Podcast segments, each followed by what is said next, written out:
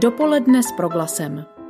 Zajímaví hosté, podnětné rozhovory, duchovní útěcha, ale i čas pro oddechnutí a úsměv.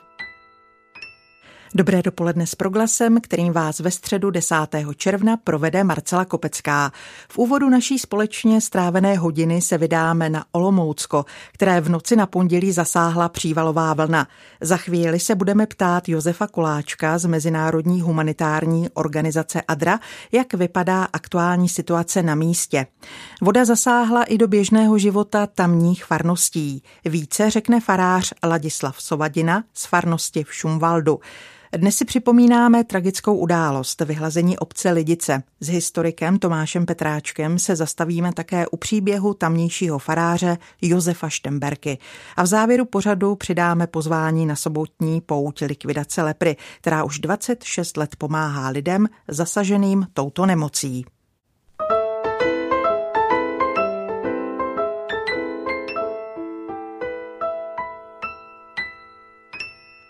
V noci na pondělí se obcemi Šumwald, Uničov, Oskava a Dlouhá Loučka na Olomoucku prohnala přívalová vlna, která na mnoha místech dosahovala výšky až dvou metrů. Zaplaveny byly desítky domů a během povodní došlo i k jedné zatím potvrzené ztrátě na životě. Situaci na místě mapuje Josef Koláček, hlavní koordinátor pomoci při mimořádných událostech humanitární organizace ADRA. Pane Koláčku, přeji vám dobré dopoledne, slyšíme se, dobrý den. Dopoledne vám všem posluchačům a děkuji za pozvání. Kde jsme vás tuto chvíli zastihli? Jak bude vypadat váš dnešní pracovní program?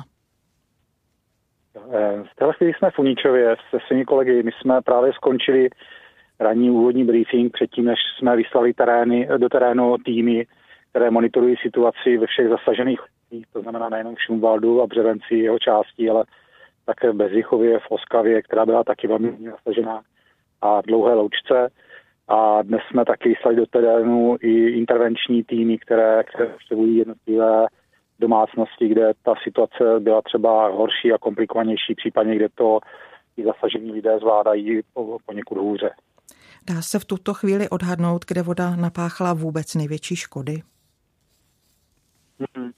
Nám z toho už včerejšího šetření, protože my jsme vlastně od pondělka na cestě v terénu, byli jsme eh, celý den, celý den ve všech obcích v pondělí, a včera a dnes máme, máme asi 20 týmů, které provádí ve všech obcích eh, to šetření, takže z těch eh, výsledků a výstupů, které jsme udělali v těch zasažených obcích, to vypadá, že opravdu ta nejhorší a nej, nejsložitější situace byla eh, v Šumvaldu a v, v části Šumvaldu Břevenec. Tam to vypadá nejvíc zasažené a pak teda ještě Oskava. Co lidé z postižených oblastí nyní aktuálně nejvíce potřebují? Hmm, eh, já si myslím, že materiální pomoci je relativně dostatek. E, ta, ta první část nebo ten, ten začátek té, té krizové události nebo toho zvládání a odstraňování následků je velmi, velmi hektický a intenzivní. E, to, co bude důležité, vlastně bude v dalších dnech, kdy, kdy odjedou třeba hasiči, kdy bude ta největší část práce ukončena a, a, a hotová, a kdy vlastně ti lidé zůstanou relativně sami v těch svých eh, rozbitých nebo poškozených obydlích. A tam se obávám, že vždycky eh, dochází k nějakému nějakému, mm, nějaké stížení té situace, to zhoršenému vnímání toho, toho, co se děje, protože v okamžiku, kdy eh, jsou lidi sami a ta situace se sklidní, tak je čas přemýšlet o tom, co všechno ta voda odnesla a a jak vlastně, jaké škody napáchala. Jakou podporu v tuto chvíli postiženým lidem poskytujete vy? Myslím tu chvíli, o které jste eh, před okamžikem hmm. mluvil, kdy těm lidem bývá hmm. skutečně nejhůř. My se snažíme eh, mít, mít eh, nějaké týmy, které jsou připraveni k podpoře těch zasažených obyvatel.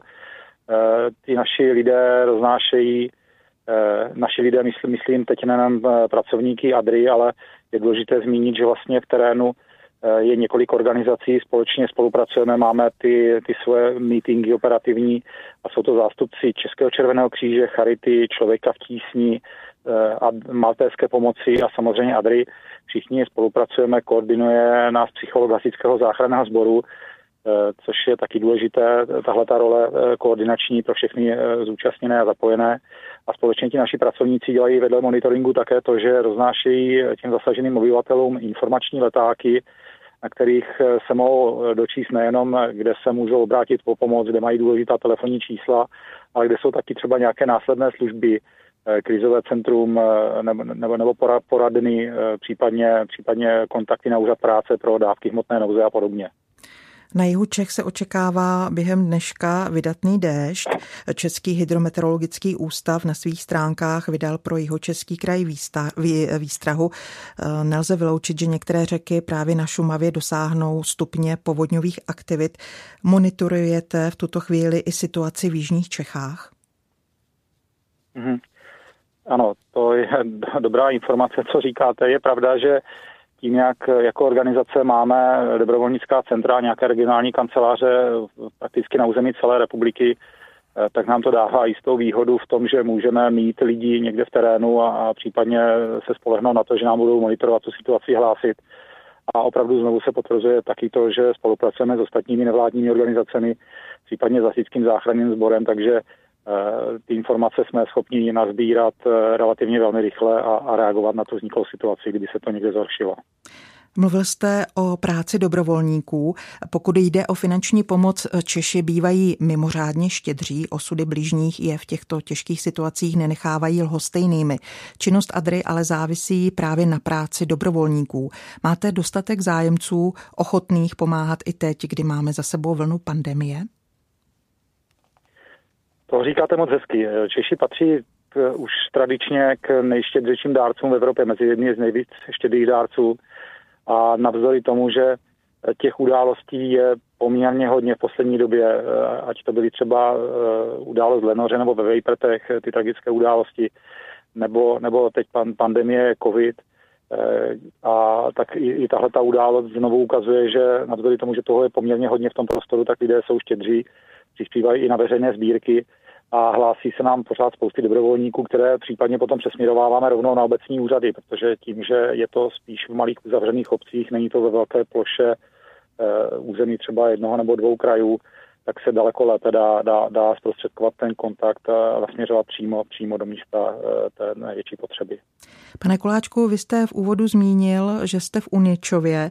Není to tak dávno, co Uničov prožil řadu dní v přísné karanténě kvůli pandemii koronaviru. Jak se lidé vyrovnávají s tím, že teď musí čelit dalším těžkým okolnostem? Není to určitě příjemná situace, mm-hmm. protože eh, když eh, člověka zasáhnou opakované krize, říká se tomu kumulativní krize, když se opakují nebo, nebo řetězí nějaké těžké události, tak to na psychiku lidí určitě nepůsobí eh, dobře a povzbudivě. Na druhou stranu každá krize může znamenat příležitost k posílení odolnosti, k tomu vidět možná to, co, to, co, to, to nového, co může přinést do života a musím říct, že eh, i v Uničově nebo i v, přímo v terénu v těch obcích, kde jsem byl, tak jsem zaznamenal spoustu povzbudivých příkladů toho, že eh, ti lidé opravdu jsou odolnější eh, navzdory situacím. Já jsem včera slyšel třeba paní, která říkala na obecním úřadě, my jsme nebyli tak zasažení, určitě tu pomoc dejte někomu dalšímu. A nebo když jsem potkal, myslím, že to bylo v Dřevenci, nějakou mladou paní s kočárkem, která byla eh, přinést svačinu svému příteli, který tam pracuje jako hasič. A, a jenom mu přinesla sváču, obejmuli se a pak se zase rozešli každý po svým eh, hasič do práce a paní pravděpodobně starat se o to své dítě. Tak to jsou takové typické ukázky toho, jak ti lidé vlastně dokážou eh, dobře zvládat a fungovat i tu těžkou situaci, i vzdor tomu, že je vlastně další v, v pokračování vlastně v, v tom řetězu po pandemii COVID, tak, tak tohle to není příjemná situace, ale ti lidé vypadají, že jsou odolní a docela dobře zvládají. Tak to je povzbudivé zjištění. Na závěr mi dovolte položit poslední otázku, jak můžeme lidem z Olomoucka pomoci my, třeba posluchači Proglasu. Vy jste vyhlásili už nějakou sbírku? Mm-hmm. Jo, já o co bych chtěl strašně moc posluchače poprosit, tak v tuhle chvíli to vypadá, že materiálu je relativně dostatek. Eh, snažíme se vyjednat ty dlouhodobé dodávky pitné vody, protože to, co je teď v téhle chvíli nejtěžší právě v Šumvaldu a v okolí, že Šumvald nemá vodovod a lidé jsou závisí na studnách a ty jsou zaplavené a znečištěné, tak to, to, co nejvíc může pomoct, tak jsou finanční prostředky, protože se připravujeme na to, že budeme čistit, čistit ty studny, jich tam asi 200-240, které, které bude potřeba nějakým způsobem sanovat, dezinfikovat a obnovit. A my jsme vyhlásili sbírku, máme i DMS, DMS klasickou, tak pokud se posluchači budou chtít podívat na, na náš web adra.cz, tak tam informace o veřejné sbírce, o čísle účtu, případně o DMSC najdou a budeme strašně věční za, za každou podporu, kterou potom budeme moct především třeba do Šumvaldu a do Skavy zasažených míst eh, distribuovat a, a dát na podporu zasaženým obyvatelům. S hlavním koordinátorem mimořádných událostí neziskové organizace Adra Josefem Koláčkem jsme navštívili Olomoucký kraj, jehož obcemi se 7. června prohnala přívalová vlna. Pane Koláčku, děkuji vám za rozhovor, za práci, kterou děláte a čas, který jste věnoval proglasu. Naslyšenou. Děkuji, naslyšenou. Dopoledne s proglasem.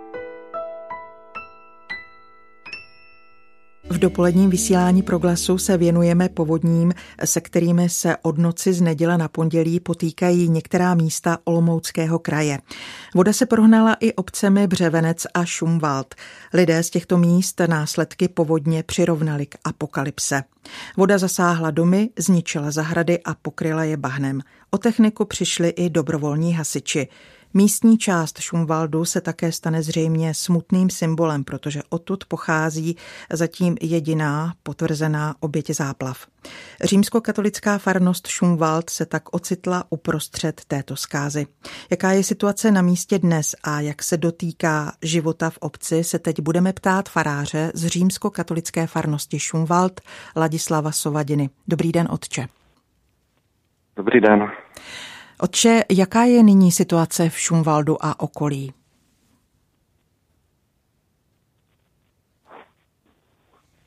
Tak situace je taková, že pořád ještě probíhá úklid, že vlastně pořád hasiči čerpali vodu ze sklepu a přistavovali se kontejnery, ostraňovalo se bahno. Takže pořád to ještě probíhá, ale myslím, že ta hlavní, nebo ten hlavní prostě věci už se podařilo odstranit. Jaká je... Samozřejmě to bude ještě trvat dlouho, než se, než se to uvede do normálního provozu všechno. Jak jste vy osobně prožil onu noc a následné ráno po povodni? Tak já nebydlím přímo v Šumvádě, já bydlím v dlouhé loučce na faře, která byla uh, postižená, řekněme, trošku méně. Jako, co se týká mě osobně, tak, tak uh, já jsem šel spát 10 hodin a tak kolem půlnoci mě zbudilo houkání sirén, blikání světel, tak jsem se podíval z okna a na ten pohled jako jenom tak nezapomenu. Z ulicí se valil velký proud vody, údajně to bylo víc jak půl metru. A taky potom zasla elektrika, tak uh, jsem si vzal baterku a šel jsem se podívat ven, kde už bylo pár lidí a tak probíhaly tam různé diskuze a tak, tak uh, že údajně se vylez z břehu, z břehu ta říčka místní, ale že už to snad nebude horší. Takže to bylo takové v ten moment uklidnění, které asi bylo potřeba. No a potom chvilku elektrika šla, tak bylo vidět, že vody už je opravdu o něco míň. A já už jsem pak v podstatě nespal a potom, když se rozednilo, tak voda už byla z ulice pryč, ale ty okolní zahrádky a dvorky byly zaplavené bahnem. Byla povodní postižena také fara a místní kostel? Tak díky bohu se voda nedostala ani do kostela, ani do fary. A jenom ten farní dvůr byl podobně jako to okolí plný bahna, nánosy těch různých větví, pěstí a všeho možného. No a já jsem měl zprávy právě od farníků ze Šumvaldu a z Břevence, že tam je situace, jak jste říkal, dost horší. Ale nebylo to na faře nebo v kostele, kterých se vlastně to až tak nedotklo, ale spíš u nich doma. Dá se předpokládat, že voda zasáhla i do vašich plánů ve farnosti. Už nyní je jasné, že nedělní mše svatá v Šumvaldě nebude. O den dříve se ale bude konat poutní mše svatá v kapli svatého Antonína v Břevenci od 16 hodin. Bude bohoslužba vzhledem k situaci nějak upravena? Tak ono vlastně to, že ta nedělní mše svatá v Šumvaldě nebude, bylo jakoby plánované už předem. A my jsme se chtěli sejít právě ze Šumvaláky v tu sobotu na poutní vši v Břevenci. Takže teď že jasné, že tam šest svatá bude zkrátka trochu jiná, že vlastně bude za všechny, kdo byli jakkoliv postiženi těmi povodněmi, ať už na těle, anebo na duši. A také bych chtěl poděkovat všem, kdo se s velkým nasazením podíleli na odstraňování právě následků povodní. Jaká je situace dnes, třetí den od bleskové povodně? Jak se lidé postupně u vás vypořádávají se situací? Tak tady v Louce je to celkem jako dobré. Já mám takovou osobní zkušenost, že vlastně tady, když jsem začal trošku uklízet to blato na farním dvoře, tak přišli eh, sousedé, s kterými až tak moc teda nekomunikujeme a prostě pomáhali. A právě ze Šumvaldu a Břevence mám hodně zpráv o tom, jak lidé pomáhají a že se podařilo část těch škod odstranit a že je to velká vlna prostě lidské solidarity. Lidé nabízejí pomoc a tak dále. Lidé přišli o majetek, o zvířata, povodeň má zatím jednu v tuto chvíli potvrzenou oběť. Jistě potřebují povzbudit. Jak se snažíte pomoci místním duchovně? Tak já jsem udsloužil teda mši svatou vlastně za ně, ale to je, řekněme, takové, takové minimum. Uh, já si myslím, že spíš uh, jde o to, že vlastně my jsme prožili teďka tu krizi, řekněme tu koronavirovou a tam byla taková eh, jako jakási vlna solidarity, ale mi to přišlo, že to zkrátka nebylo úplně ono, ale teď je to takové spíš konkrétní, taková jako opravdu lidská, pravdová skutečná pomoc a lidská vzájemnost. A já osobně jsem dostal zprávy taky od mých spolužáků a taky od lidí z farnosti, kde jsem dříve působil a pro mě to bylo tě ohromné pozbuzení. A uh, já si myslím, že i pokud se týká jako nás, farníků a vůbec lidí všech, tak uh, jakože myslím, že právě tak je možné projevit tu účast někým, že komu nemůžeme třeba až tak fyzicky pomoct, že stačí málo, třeba nějaká krátká věta nebo nějaké malé gesto. Uklid zkázy bude dlouhý a náročný. Mohou vám nějak pomoci i posluchači proglasu, po případě jakou formou, co byste potřebovali? Já si myslím, že právě, jak jsem říkal, že ať na nás jako myslí a pokud mají nějaké známé tady v Šumvádě, v Břevenci a v okolí, tak že stačí právě takto i nějak pozbudit, aby prostě oni věděli, že ti lidé jsou s nimi, že s nimi mají soucit. Naším hostem byl farář z římskokatolické farnosti Šumwald Ladislav Sovadina. Bych, no, ano, pardon, jestli, jestli můžu určitě? ještě na závěr, jsem chtěl takovou jednu, jednu větu říct. Když jsem mluvil o tom soucitu vlastně s lidmi, tak eh, mě velice zaujalo uh, takový citát nebo tweet papeže Františka, který bych si dovolil říct na závěr, jestli můžu. Určitě. Uh, papež František píše, že Duch Svatý nás má rád a on zná místo každého z nás ve velkém celku. Pro něho nejsme jenom nějaké ve větru vlající útržky konfet, ale nenahraditelné kamínky jeho mozaiky. Tak to bych chtěl zkázat nejenom jako svým farníkům, ale také posluchačům Rádia Proglas. Otče, děkujeme vám za tato závěrečná slova. Přejeme hodně sil v nelehké době. Budeme se těšit při nějaké další Děkuji. příležitosti naslyšenou, třeba tady u nás na Proglasu. Děkuji. Pokud možno pěkný Naslyšenou. den. Naslyšenou.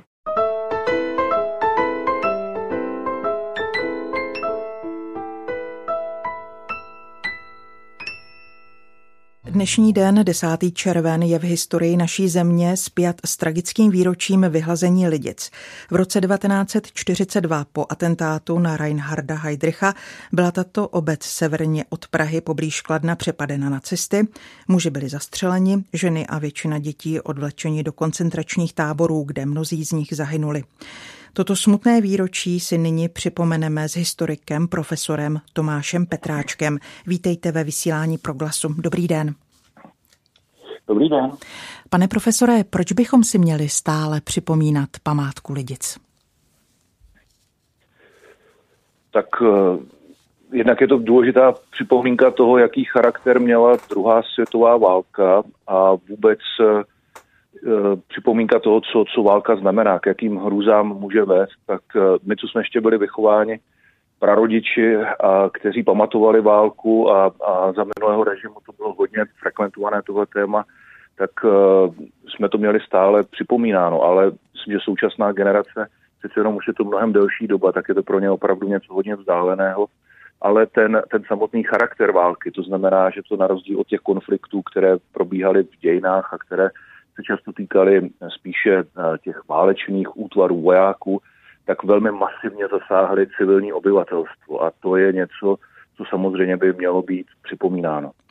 Proč se podle vás zrovna lidice staly takovým symbolem nacistických zvěrstev za druhé světové války? Obcí s podobným osudem jen u nás je více nemluvě o celé Evropě, zvláště té východní. Bylo to tím bezprecedentním násilím na civilním obyvatelstvu, které žilo do té doby pokojně v zázemí.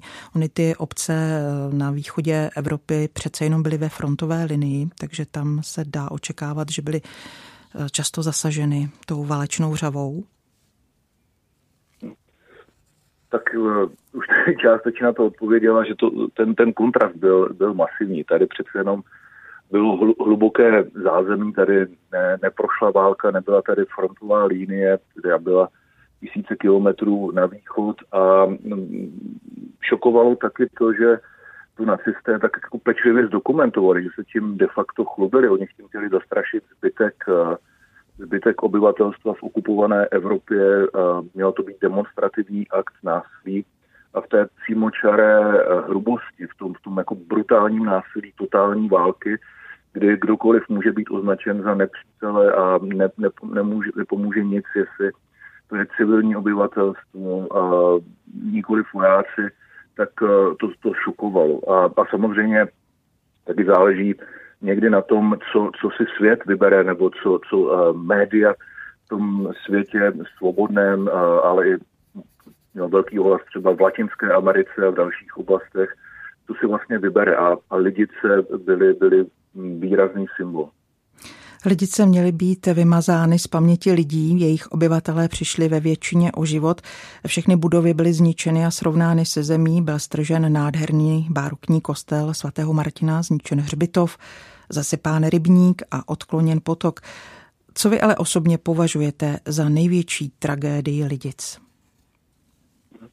No, ona to odkazuje na takové uh, starověké uh, zvyky, to damnatio memorie, úplně vlastně vymazat paměť jakoukoliv, uh, nechat, nechat zmizet jakékoliv vstupy, exemplárně zastrašit a, a potrestat. Uh, to, to nejbrutálnější je právě ten charakter té totální války, že muži byli zastřeleni a to už uh, od velmi časného věku, vlastně ještě chlapci, mladíci, ženy byly odvlečeny do koncentračních táborů spolu s velkou částí dětí, kromě těch, které byly určeny na, na převýchovu. Um, právě to, to, to brutální násilí vůči lidem, kterým ne, nebyl ani pokus dokázat nějakou vinu, kteří se ničím neprovinili, jenom, k tomu, že, jenom tím, že patřili uh, k národu, který uh, byl okupován a který byl označen za nepřítele. Myslím, že tahle, ten charakter té, etnické, rasové, ideologické nenávisti, která naprosto dehumanizuje jiné lidské bytosti. To je něco, kvůli čemu bychom si ty události měli stále připomínat a, a proč by uh, jsme měli být na pozoru proti jakýmkoliv současným snahám třeba dehumanizovat nějaké etnické nebo jiné menšiny. Pane profesore, vy jste mluvil o obětech. Jak je podle vás možné, že jsme celé generace přebírali nacistické lži o tom, že děti byly dány na přebýchovu, přitom skončily udušeny výfukovými plyny ve speciálním vyhlazovacím autě, že ženy byly odeslány do koncentračního tábora, ale už se neříkalo, že na doživotí. No a poslední neúplná informace, kterou jste zmínil, souvisí s popravenými muži, ale tam se střílelo i do chlapců, z nich nejmladší no. ještě neměl 15 let. Jak je to možné, že celé generace akceptovali tuto nacistickou lež?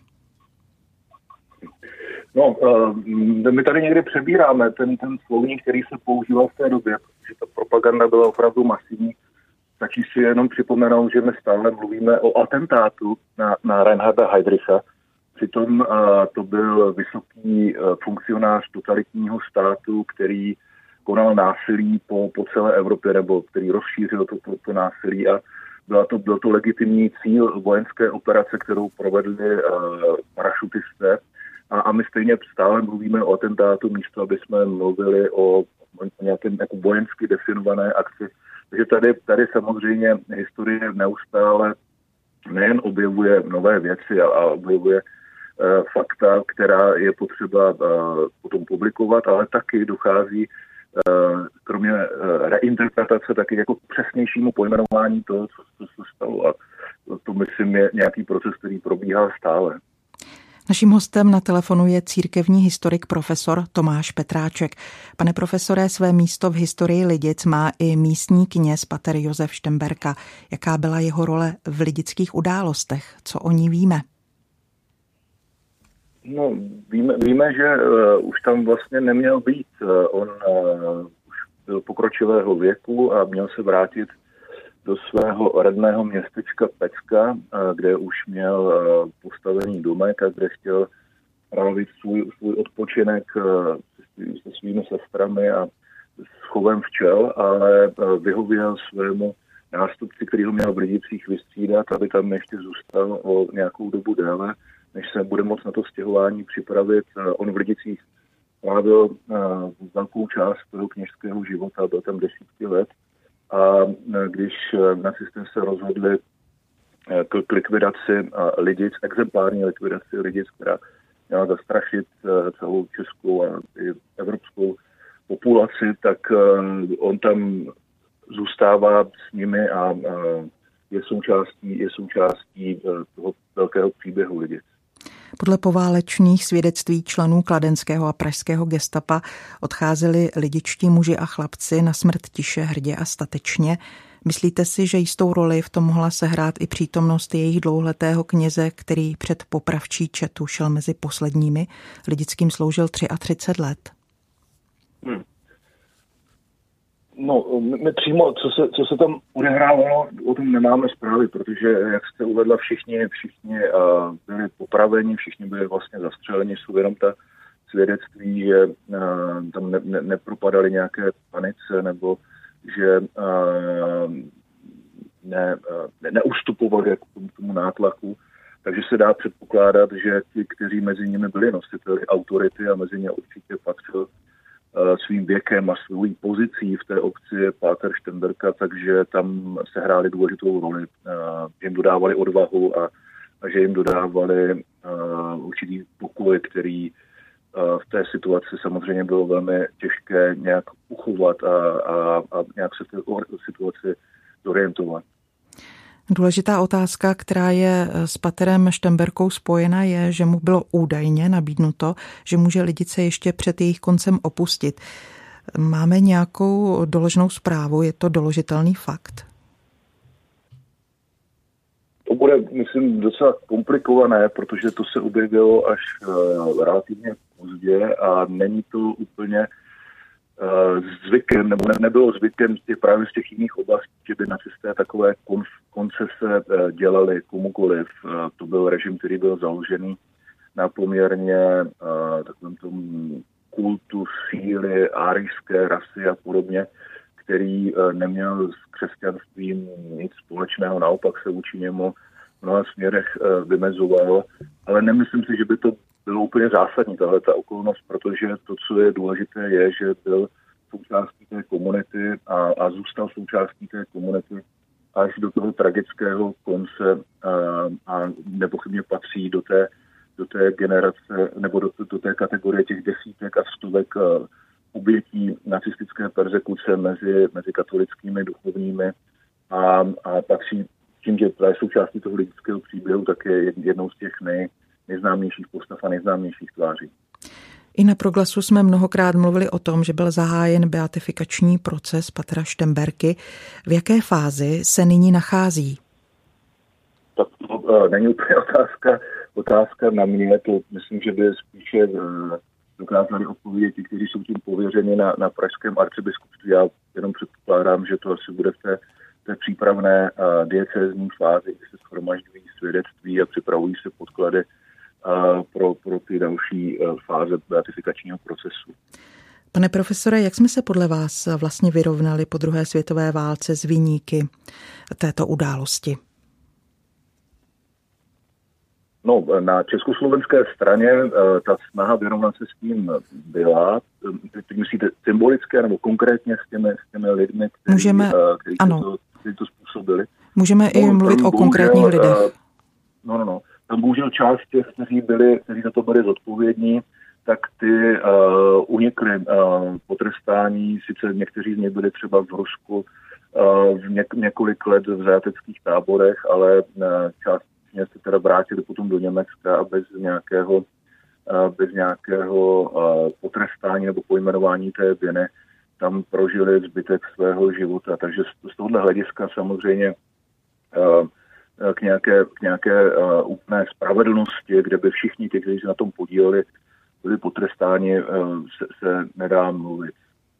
V úvodu jsem se ptala, proč bychom si měli stále připomínat památku Lidic. Pokud nám takovéto tragédie nejsou lhostejné, kam bychom nesměli podle vás soustředit naši pozornost? Co zdění ve hmm. světě nebo u nás by nám podle vás v těchto dnech nemělo rozhodně uniknout? Tak eh, jedním, jedním z velkých eh, motivů nebo eh, čeho bychom se určitě měli všímat, je, je, ten, je pro následování křesťanů. V řadě, v řadě zemí dochází k útisku a, a křesťané jsou ohrožováni na životě a pak samozřejmě jsou to taková ta místa, kde například dochází právě systematickému eh, potlačování lidských práv, jako je třeba případ Ujgurů v Číně a, a na řadě dalších míst. Já myslím, že míst, kdy, kdy, kam, bychom, kam bychom, kdybychom měli uh, směřovat svou pozornost a, a vnímat porušování lidských práv jako něco, co se nás bytostně dotýká, protože s tím v dějinách máme uh, velkou historickou zkušenost, je, je mnoho a za doby prezidentování Václava Havla Česká republika byla takovým tím ostrovem a, a zemí, která se o lidská práva a jejich porušování ve světě intenzivně e, zajímala, než jsme to vyměnili za ten rádoby ekonomický pragmatismus. A je dobře třeba v tuhle chvíli, že e, předseda Senátu Miloš Vystrčil znovu tohle ten, ten prapor zvedl a je připravený e, ne, ne, neklanět se cizí mocnostem jenom proto, že mají nějaké ekonomické zájmy, anebo protože je to prostě silná a vlivná země, která nás zkouší zastrašovat. Uzavírá v tuto chvíli církevní historik profesor Tomáš Petráček. Děkuji vám za váš čas a rozhovor pro Radio Proglas. Při nějaké další příležitosti se s vámi budeme těšit opět naslyšenou. Pěkný den. Naschledanou. Dopoledne s Proglasem. Na proglasu dozněla balada Lidice, kterou zaspíval a napsal Jan Budař. Posloucháte pořad dopoledne s proglasem. Už 26 let pomáhá malomocným organizace Likvidace lepry.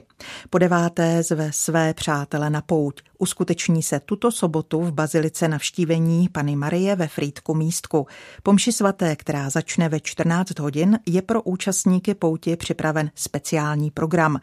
V této chvíli vítám v našem vysílání ředitele likvidace Lepry Lubomíra Hajase, který prozradí, jak se bude společné setkání odvíjet. Dobrý den z Proglasu. Dobrý den. Dobrý den. Pane Hajasi, letošní pouť likvidace lepry je už devátá. Kde se vlastně zrodil nápad pořádat společné setkání? Tak nápad se zrodil Teď dovolím si říci, v našich hlavách mám na mysli hlavu tehdejšího prezidenta otce Vojtěcha Eliáše a mé. A bylo to tedy v Praze v Josefské ulici od kostela svatého Josefa. Mši svatou bude sloužit monsignor Jan Balík, prezident vaší organizace. Vím, že v čase po bohoslužbě, tedy tuto sobotu někdy kolem 15. hodiny, chcete poutníky seznámit i s dílem likvidace lepry. Na co konkrétně se zaměříte? Tak smyslem tohoto setkávání je skutečně poznat se s lidmi, kteří nás podporují, kteří e, jsou nebo které nazýváme našimi přáteli. A zaměříme se, nebo vždy se zaměřujeme na to, abychom jim představili, co se děje, jak to vypadá v zemích, kam putuje naše pomoc, jak to vypadá v reálném běžném životě lidí, které nazýváme malomocnými nebo lidmi, které, kteří žijí pod hranicí chudoby. A tentokrát m, už můžu říci, že chceme taky představit nový film o likvidaci lepry. Zazní i zkušenosti pracovníků z terénu? Určitě ano. Eh, to je součástí té prezentace, to znamená podíváme se na ta místa, která podporujeme a to znamená na ta místa, která jsme navštívili. Vy jste mluvil o místech, které podporujete, které, ta, které to jsou konkrétně? Tak jsou to dvě nemocnice v Indii, poblíž města Kalkata, potom je to podpora léčby malomocenství v africké Liberii a v Tanzánii a podpora komunitní rehabilitace, to znamená navracení lidí zpátky do běžného života, když už nejsou pacienty, jsou už tedy vyléčení, vyléčení, ale stále si nesou ještě stopy nemoci, to znamená třeba přišli vinou onemocnění o prsty, tak tyto projekty podporujeme v Bolívii, Brazílii a Kolumbii. Hostem v rámci dopoledne s proglasem je Lubomír Hajas, ředitel organizace likvidace lepry. Když se podíváme na to, do jakých zemí vaši pomoc posíláte a o kterých jste teď mluvil, dokázal byste říci, co je pro ně typické? To je, to je dobrá otázka, typické. No, já bych řekl, že pro tyto země je typické, jak se mluví o takových těch sociálních nůžkách nebo ekonomických, sociálně-ekonomických nůžkách mezi chudobou a bohatstvím a střední třídou, tak eh, v těchto zemích je podle mě typické, že chybí střední třída, eh, střední třída, pardon, a zároveň, že je to je hodně vidět, že poznáte, kdy je někdo absolutně bohatý a poznáte, kdy je někdo absolutně chudý a těch chudých převažuje. Proč se zaměřujete právě na tyto lokality a ne na nějaké jiné? To vychází trošku historicky. Ta Indie, ta je spojená s tím, že můžeme říci statisticky se tam nachází nejvíce lidí nakažených malomocenstvím a zároveň tam byly postaveny dvě nemocnice svatého Josefa z darů českých dárců. Co se týče, co se týče potom té Liberie, tak to je stát, který jsme začali podporovat v roce 2014 a jedná se o to, že je to stát, který je momentálně, bych řekl, jeden z těch nejzanedbatnějších. To znamená, je to uh, stát, který patří, řeknu, mezi top pět nejchudších států světa. A co se týče naší podpory v Latinské Americe, tak tam se přiznám, ten projekt nám přijde velice, velice dobrý a skoro dovolím si říct až úžasný. To znamená pomáhat lidem, kteří stále potřebují vracet se do života, podpírat je, aby mohli stát na vlastních nohách. Jak vypadá takový konkrétní uh, balíček pomoci putující, dejme tomu, do Libérie, o které jste před malou chvíli mluvil? Tak uh, dnes v dnešní době už nemůžeme mluvit úplně o nějakých balíčkách pomoci. Když to máme obrazně, uh-huh. tak se jedná o to, že tam je projekt, ten má svůj rozpočet a naším cílem je pomoci přispět, pokrýt ten rozpočet. To znamená v Liberii podporujeme tento projekt ze 70% a znamená to, že je tam vždycky plán aktivit, plán akcí, které musí být v daném roce splněny. Dá se říci, kolika lidem už likvidace lepry pomohla? Mm, tak když to zkusíme odhadnout, mm-hmm. já bych řekl mnoha tisícům. Já si nedovolím za těch 26 nebo 27 let uh, říct jedno číslo, ale řekl bych, jsou to tisíce, deseti, možná i deseti tisíce lidí, protože podnikají se i uh, zdravotní nebo zdravotnické kempy, kdy vyjíždějí, vyjíždějí zdravotníci do okolí a dělají prohlídky uh, lidí, takže pomáhá se, pomáhá se všem, kteří přijdou do našeho zařízení s tím, že mají nějaký problém. Kolik podporovatelů vlastně likvidace lepry má k dnešnímu dni? Tak k dnešnímu dni budeme mluvit, nebo takhle, budeme mluvit o tom, že ročně eh, obdržíme dary vždycky z průměru o, od nějakých 9 tisíc lidí. Máte v České republice hm, dostatek partnerů, kteří podporují vaši činnost? Nakolik zajišťují vaši činnost zpřátelené zahraniční organizace? Tak, když to Odpovím. Od začátku v České republice stojíme pouze díky dobrým lidem, kteří nás podporují. To znamená, já musím říci, že v České republice máme dostatek, nebo najde se dostatek dobrých lidí, kteří chtějí podpořit dílo likvidace lepry. A co se týče toho, té spolupráce zahraničí, tak eh, ten projekt nebo ten, ta vize likvidace lepry od začátku je založena na tom, že se spolupracuje s místními organizacemi. Takže v, v, v každém státě vždy spolupracujeme s místní církví, je to možné, A potom co se týče těch samotných projektů, zřizovateli projektů je buď to ta diecéze, to je například příklad Indie, anebo jsou to naše partnerské organizace z Německa, to je Aktion Meteor a DAHV, a ty stojí za projekty v Africe a v Latinské Americe. Takže likvidace lepry se opírá o spolupráci a je taky prostředníkem té spolupráce, protože my pouze předáváme pomoc od lidí v České republice. Jak vás v těch státech, o kterých jste eh, před malou chvíli mluvil, vítají? tak mě vítají dobře. Když se tam jednou za čas podívám, tak mě vítají samozřejmě dobře. Eh, faktem je, že občas... Eh, Ovlivňujete, pardon, že... i nějak ten život v, v té zemi, třeba v tom okolí, kde zrovna jste? Já doufám, že ano, doufám, že dobře, ale pravdou je, že nejsem asi úplně uh, ta pravá osoba, která to může zhodnotit.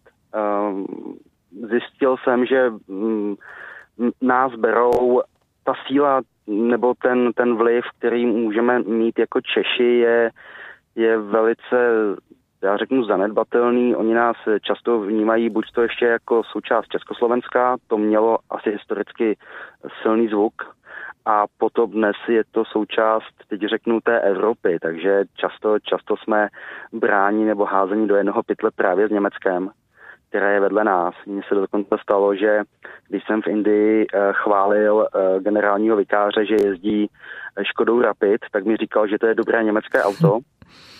A když jsem zase viděl značku Baťa a říkal jsem něco o historii té značky Baťa, tak to brali, že to je indická značka obuvy.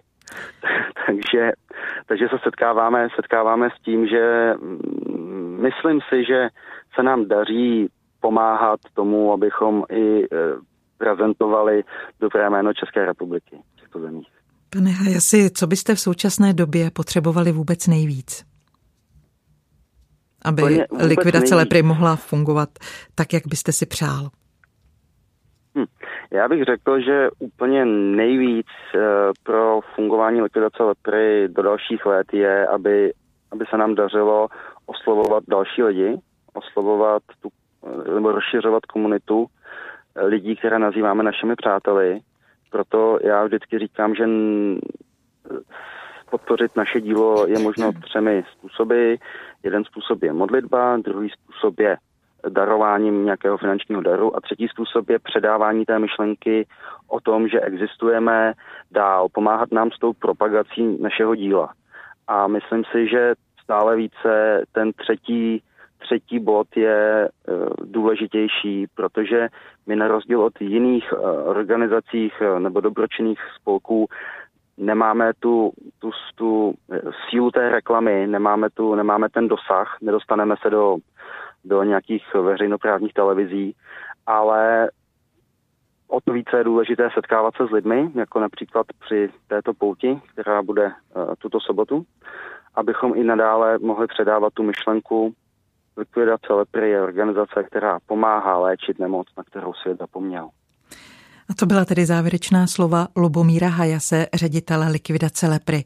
Přeji vám, ať se sobotní pouť vydaří. Hodně úspěchů ve vaší práci. Děkuji za rozhovor a naslyšenou. Já vám velice děkuji a přeji vše dobré. Pozvánkou na sobotní poutní slavnost končí dopoledne s proglasem s datem 10. června. Je vidět, že každý den má své radosti i svá mnohá trápení. Nebuďme tedy lhostejní k bolestem našich současníků a nezapomínejme ani na ty, kteří svými životy zaplatili naši cestu ke svobodě. Pokojný den vám všem přeje od mikrofonu Marcela Kopecká. Dopoledne s proglasem. Každý všední den mezi devátou a desátou jsme v tom s vámi už 25 let.